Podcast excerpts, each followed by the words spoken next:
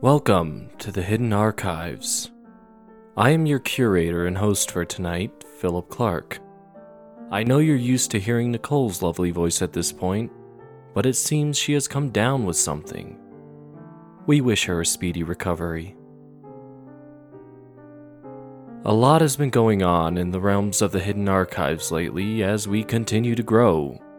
Once again, we would like to thank you, dear listener, wherever you may be hearing this. Other than that, our group of curators and voice actors continues to grow, so I want to send a special thanks to the whole team at this point. Please continue to follow us on Facebook, Twitter, Instagram, and Podbean. The next episode should be a special one. It will feature two stories with our largest cast yet, so that should be something to look forward to. Expect it on time.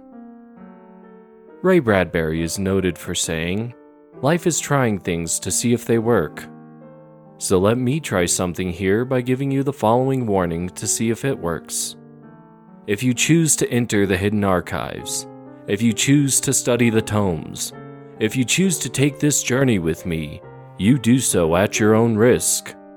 Profanity and disturbing content may follow. This is your warning. At this point, we aren't quite ready to move away from the topic of disease. Sometimes an ailment can affect you in unusual ways. If this is the case, the best option might be to try and preserve your friends, neighbors, and loved ones by getting as far away from them as you can. October 21st. First journal entry.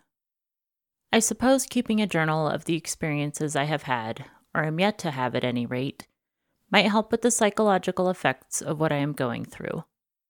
It might also help me to make sense of things, Maybe I can use this to track the progression of what is about to happen to me. Maybe I can use this to help me figure out a solution. Give me something I can come back to when the hangover wears off, but my mind is still foggy. So I'll just start by describing the present and the nature of my current circumstances. Huh, nature. Seems fitting that I should choose such a word. I suppose this is all just, well, natural or supernatural. Who even knows?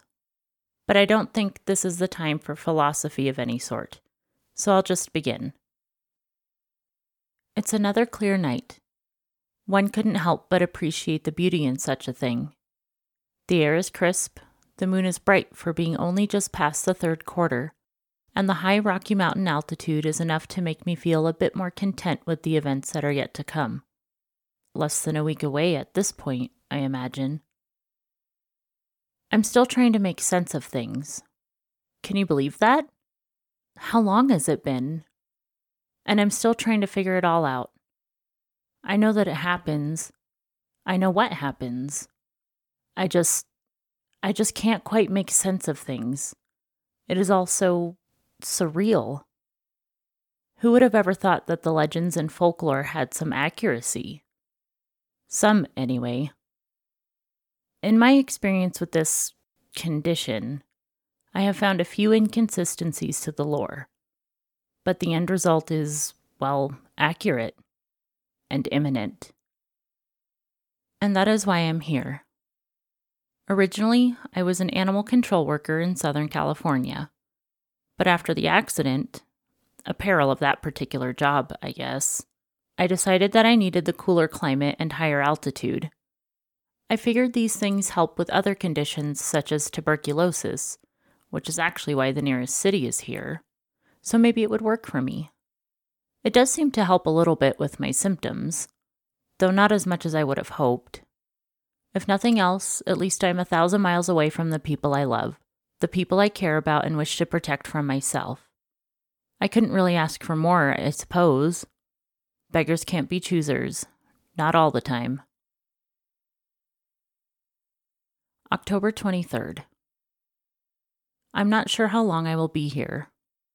Maybe Iceland would have been a better choice. It doesn't quite have the altitude, but I think the cold is more effective as a treatment. I guess I could still go there, but I would need to save a little more money and have a good job and a place to stay lined up. Otherwise, things would get really ugly really quick. Can't have someone like me just wandering around a town in my condition. I'm thinking about all of this as I spin the silver ring around on my middle finger with the sides of my index and ring finger. The silver that the ring is made out of is the trick. Silver is sterile, has some unique electrical properties, and is part of the lore. I don't think it is magic, though. The ring is just enough silver to help contain my urges, but it's not enough to kill me. In a way, I guess it is just another home remedy I have come up with. I can't really count on traditional medicine after all. But it's already getting itchy on my finger. Soon, the skin under the ring will crack and bleed. That little bit of blood touching the ring and circulating back through my body will be hell. But it should be enough to stall the infection for a little bit. Again, without killing me. I could only imagine what hell I would be going through if I had any silver implants like fake teeth or fillings. I would have ripped them out a long time ago, I can assure you of that. That is, if they didn't kill me first. I like talking about silver, though. The same way a vegan likes talking about all the plants and shit that saved their life. Come to think of it, I'd go vegan if I still could, if I thought it would help. But now there are some plants I can't eat anymore. Like chocolate. You never think of it as a plant, right? Not until it is off the menu, only to be replaced with something like beef or whatever some meat, any meat. But silver, I was talking about that. You know, silver has some other really unique properties.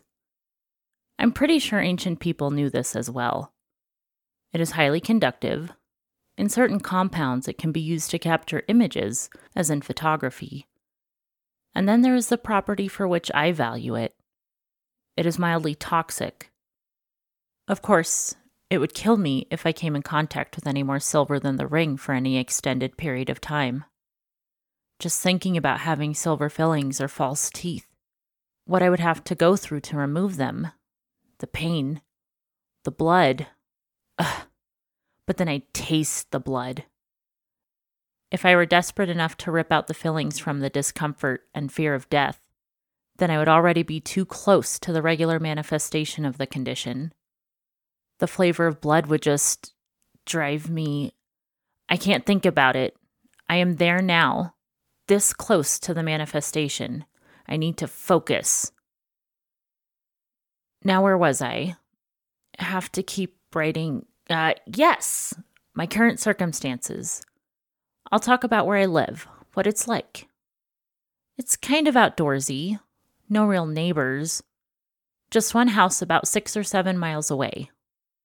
I met them once. The guy seems nice. I think he works for the government or something. Can't really recall right now. The woman is kind of a bitch, though. No, that's a poor choice of words right now. She is. How would I describe her? I don't like her. I'll just say that. But their boy seems like a good kid. Can't be more than 10 or 12. Respectful, though.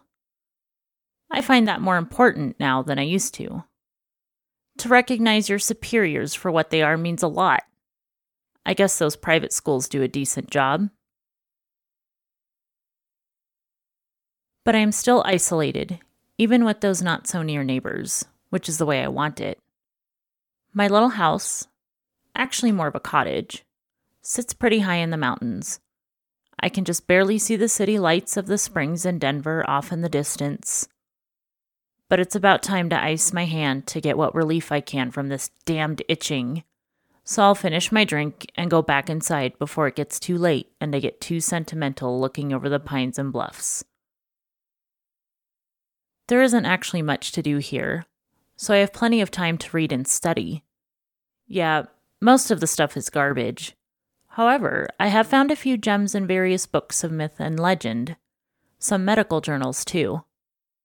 I would have never thought that anyone like me would let themselves be studied. I just figure that most people who ended up like this do the same thing as me in seeking seclusion. It's logical for a number of reasons, but mostly because it keeps me safe, keeps others safe, and allows me to undergo the changes in peace. October 24th. According to my best guess, I have four days to go now. I will have to start on the sedatives tonight, though, because sometimes it likes to creep up on me a little early. I think it might even be starting to get out of hand. The symptoms are lasting longer and longer every time. I wonder if I can get stuck in that state of no control. Not much saying anything about that in the folklore. But sure enough, my finger is bleeding now. As usual, I have wrapped up my computer keyboard in cellophane so I can keep typing without getting the keys all crusty and blood. I originally tried paper towels. Of course, I don't need to see the keys to type, but there were other issues with the absorbency and them sitting in the trash. I'll let you fill in the blanks there. For now, though, I have to finish writing this article about lunar phases before I am out of commission. It's a dry life, but writing for a small astronomy journal is an okay living. It gives me a reason to live out in the middle of nowhere and stare up at the sky, too. I have learned a lot about how the sky, particularly the moon, works since I first got infected. Perhaps I could take this work to Iceland with me. I'm sure the sky is pretty clear there. Yeah, I'll just share some of what I know. Could be fun. So here goes. A lot about the moon is myth, such as lunacy and vampires. But there are some interesting phenomena associated with a full moon. For example, some nocturnal creatures become more active because of the increased light. Then, at other times, entire oceans are affected by its gravity depending on perigee, which is when the moon is closest to the Earth, and apogee, when it is furthest away. Though these tidal phenomena aren't due to phase. I presume that my condition is affected by something similar, though. Perhaps the infection is pulled to the body surface by the moon's gravity at perigee. Then the extra light of a full moon allows it to reproduce faster? It is all speculation, though. I just know what the moon looks like, not how apogee and perigee actually work in this context. Damn, I'm already behind my deadline. October 25th. I knew it would start early this month. I have a fever. I feel angry. I have stopped sweating altogether, just panting like a bitch in heat. Now I can use that word bitch. This is only the first phase. The transformation is a complete change in the DNA structure. I think that it is a virus that causes this. If a virus can manipulate cells to produce copies of the virus itself, why could it not manipulate them into copying a different genetic code? However, it works, somehow, the body remembers what everything is originally when it is all over and it changes back. There must be a reason for this, but it still scares me thinking that I could get stuck like that. If I am able to block out the pain and everything else, I find it quite fascinating, though. I have set up time lapse cameras all over the house to record the transformation. I never remember what the process is like exactly, though I do have memories of when it is complete, when my brain turns back on and neurons start firing again. It's scary how I go from one state of mind to another. First thing I know, I'm a human and I feel like one. I feel fear. I think the process through. I worry about what will happen this time. I plan how to cover everything up. Then I feel hungry. I feel the urge to survive. I feel primal rage. But I lose my human consciousness. All that is left at this point is the new brain, the one that runs on instinct. But shit, I'm starting to scare myself some of these primal urges, such as the excitement for blood, are starting to hang around when I'm better. And I think I remember more things than normal, just flashes from when I'm not. But how it all works and why, I'm still trying to figure out. I have a theory that the infection starts in the canine species and then mutates slightly so that it can jump the species barrier over to humans. Then it tries to change its new host into its old host. It would be a genius survival tactic for the infection. It needs a dog as a host to reproduce, but it can live dormant in a human and change when it is in the mood so that it can be transmitted to the next host. Brilliant. Seeing as humans and modern dogs pretty much evolved together to assist one another, I think this makes sense. We are almost symbiotic in a way. So it would just work out that a virus, or sickness of some sort, would be able to transition between hosts to have a greater chance at continuing to exist even if one species ceases to. But the jumping between thing, that I can't reconcile. Why are humans the only ones affected like this? Why don't dogs go the same way? Maybe the condition needs a canine host. Perhaps it has a way to ensure this. I say this because there is something different this time. I think maybe it is becoming permanent. Like the infection is just going to take root because it can't find a new host. I'll have to do some more observation and research on this, however. As long as I stay sedated and near the house, I should be able to keep it under control. October 26th. I can't remember last night very well, but I'm still transforming, so it had nothing to do with that. I think I may have just overdosed a bit on sedatives and painkillers. It really does hurt, have I mentioned that? Imagine your entire skeletal system getting soft.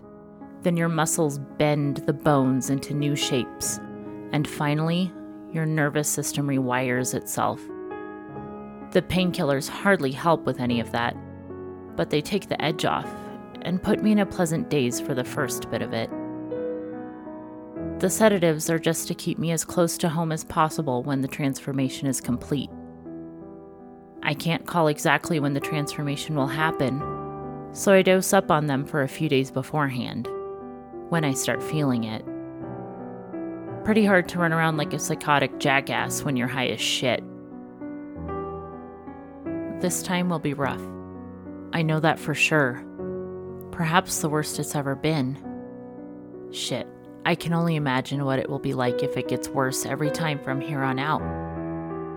I still remember the first time when I was working animal control. The call came in on a normal night, not even during a full moon. Someone had noticed that a coyote was wandering around a friendly suburban neighborhood.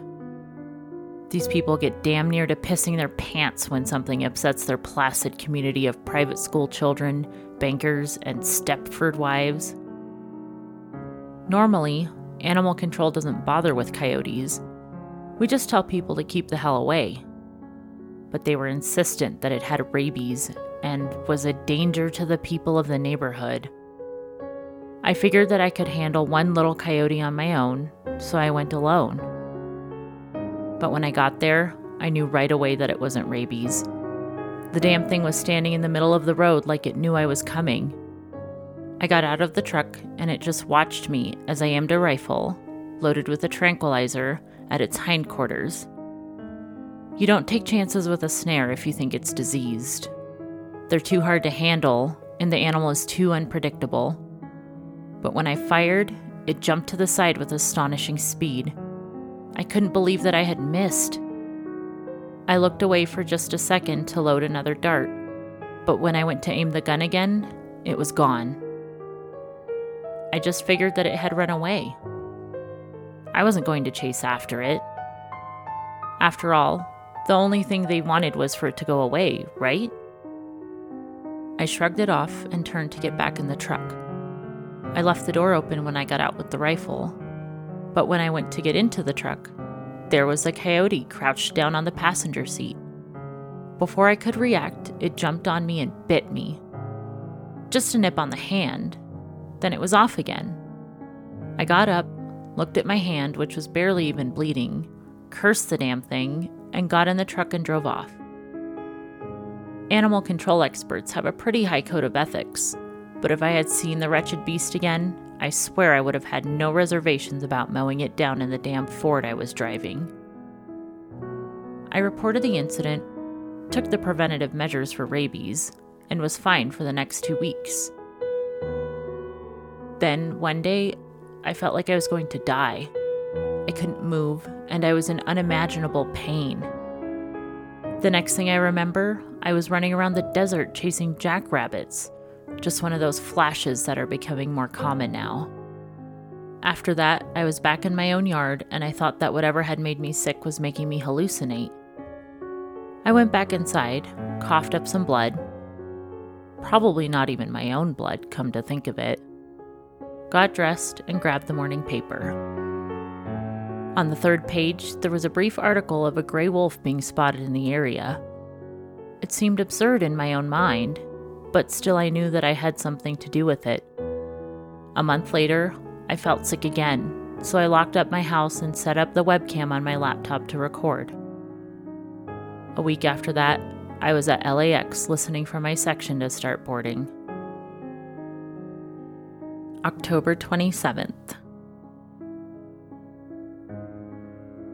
It's happening as I write this.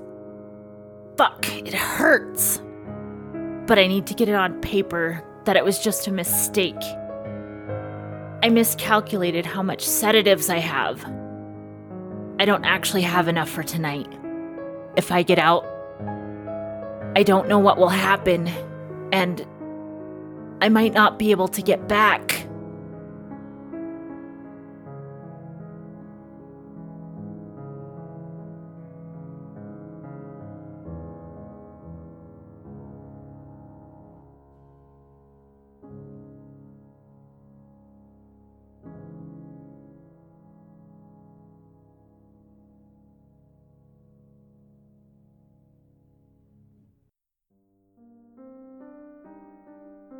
Nicole may be doubling up on the vitamin C, but I think I will stick with colloidal silver. Also, she didn't mention it in the story, but I can't help but wonder if shedding is an issue in those circumstances. I would like to give a heartfelt thanks and congratulations to Nicole Clark for reading her first full story. She is a great host and talented actor as well. Expect her back as host next time. There are many more stories from the hidden archives that have yet to be shared. We hope that you join us next time for another glimpse into the archives. This has been a production of the Rhodes Collaborative Experience LLC. Please no reproduction, duplication, or bastardization of any content without written consent from RCX or its partners. Ex Animo, Ex Tempus, and Archivum.